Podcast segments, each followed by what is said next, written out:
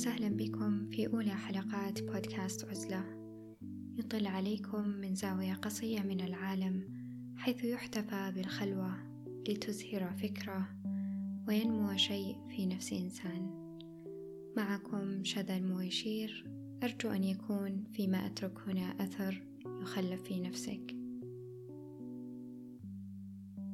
سأتحدث اليوم عن تأجيل المتعة اللحظية في زمن مترف بالسرعة تأملات وأفكار حول ما يحدث في عالم عجل ثم سأخبركم عن تجربة مثيرة للاهتمام في الحلقة الثانية من بودكاست عزلة امتدت لما يزيد عن الأربعين عاما. كانت عن أثر مفهوم تأجيل المتعة اللحظية لا على اليوم أو الغد القريب بل حتى على أعوام من لحظة حاضرة.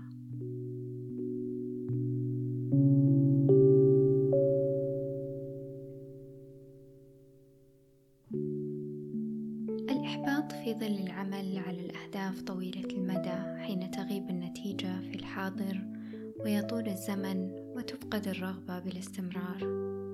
يقضي الإنسان الوفير من وقته فيما لا يراه مزهرا أمام عينيه في لحظة حاضرة. الطريق إليها لا يهب بالضرورة مكافأة وشعور بالرضا في كل يوم وربما لا يبصر الإنسان انتصارا ملموسا بعد أسبوع أو اثنين أو مدة قد تمتد لأشهر فيجد نفسه عالقا بشباك الخيبة. رغم أن حقيقة الحاجة إلى الانعكاف على الأعمال التي يستثمر فيها الإنسان نفسه والأهداف التي لا تنجز في ليلة وضحى أمر لا يغيب عن عاقل.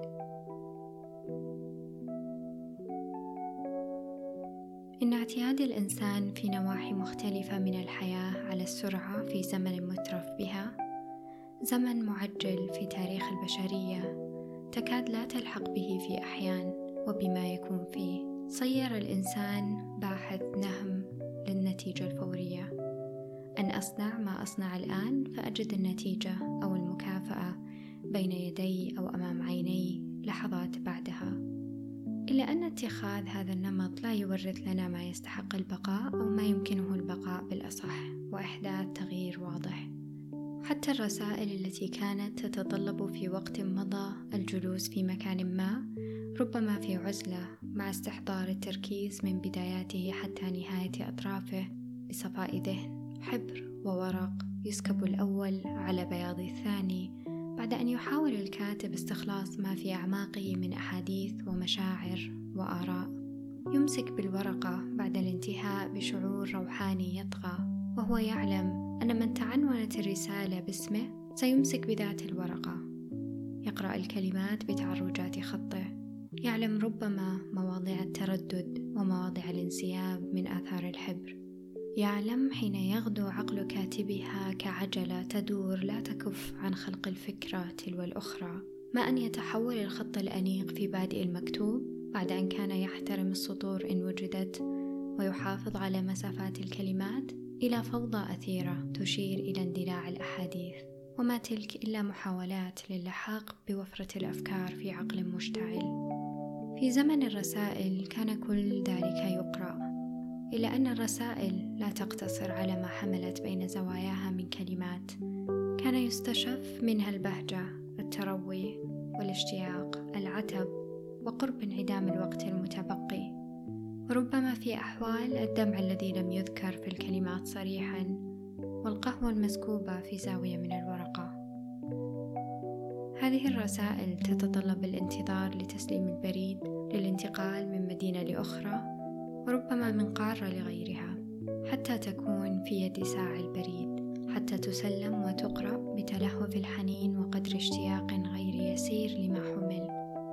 يمسك بها وهو يعلم أنه يحمل حصيلة عقل وأحاديث نفس اختص بها فرد واحد لأجله شدت العبارات الرحال للوصول إلى نقطة ما حتى ترسو هنا حين يحين الوقت الذي يقرأ ما فيها وما لم يكن فيها. ما كتب وما لم يكتب.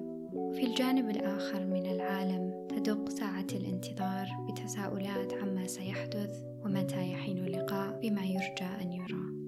في الكثير من زوايا ممارسة العيش في الوقت الحالي افتقدت الحاجة لمثل تلك الممارسات. غدا الإنسان يكتب دون الحاجة لاستحضار حواسه أجمع في عملية واحدة بصورة متأنية. لم يعد يهم المكان تكتب الرسائل على عجل ربما تحمل كلمة أو اثنتين أو عشر كلمات. تكتب في المصعد في السيارة أو في زقاق ضيق في النور أو العتمة. لا يهم وبثوان ينتهي كل شيء. هذا الاعتياد على السرعة هو مثال لا يحصر. ما يحدث في هذا العالم من جنون سرعة وشيء مما يتكون في هذا الزخم. لربما كان لهذا دور في الخيبة التي تصيب الإنسان حين يعمل على أهداف طويلة المدى لا تنتج الشعور بالرضا والإنجاز بصورة لحظية سريعة. فيغيب الثناء والإعجاب لما يصنع في الخفاء لأن الانعكاف على العمل على ما سيكون أو ما يكونه الإنسان هي مرحلة تستغرق أشهرا من الزمن أو أعواما. ولا تخضع لما عاصر الإنسان تكراره حتى غدا نمط حياة. كعرض أحداث يومية أو ممارسات لا تعدو عن كونها نتاج أيام أو ساعات بانتظار نتيجة فورية مرضية ومتعة لحظية. مع مقدرة الإنسان مشاركة الكثير من هذه الأحداث مع عدد غير محدود من البشر ربما كانت الطريقة التي يتبناها حين الانعكاف على عمل ما هي محاولة إبراز تقدم ولو كان بمقدار خطوة. قد لا تساوي واحد بالمئة من جل العمل. أو حتى بمقدار فكرة لم تطأ قدماها أرض واقع بعد. مما لا شك فيه أن التقارب والسرعة قد خدمتا الإنسانية بصور لم يكن يتصورها الإنسان قبل أعوام من هذا الزمن. وكما لكل موجود في هذه الحياة زاوية مزهرة فإن هناك ما لا يرغب الولوج فيه على حد سواء. إن هذا النمط من الحياة جعل الإنسان عرضة للسعي خلف إشباع رغباته حالية فورية مقابل التأخر أو حتى خسارة الهدف الأكبر والأبعد في التحقيق زمنياً. إدمان السرعة واعتياد التغذي على عرض ما لدينا في كل مرة قبل مرحلة نضوج نتاج في سبيل استقبال رضا لحظي يشبع حيز المتعة في النفس. قد يضر بمسيرتنا في السعي لما رغبناه نتيجة شعور كاذب يتولد وهو سابق لأوانه بلا شك بالتحقيق والتمام. إن مقدرة الإنسان على تأجيل المتعة اللحظية من أجل الحصول على متعة أكبر تتطلب المزيد من الوقت وأكبر ما يقف خلف هذه المقدرة هو تحكم الإنسان بذاته.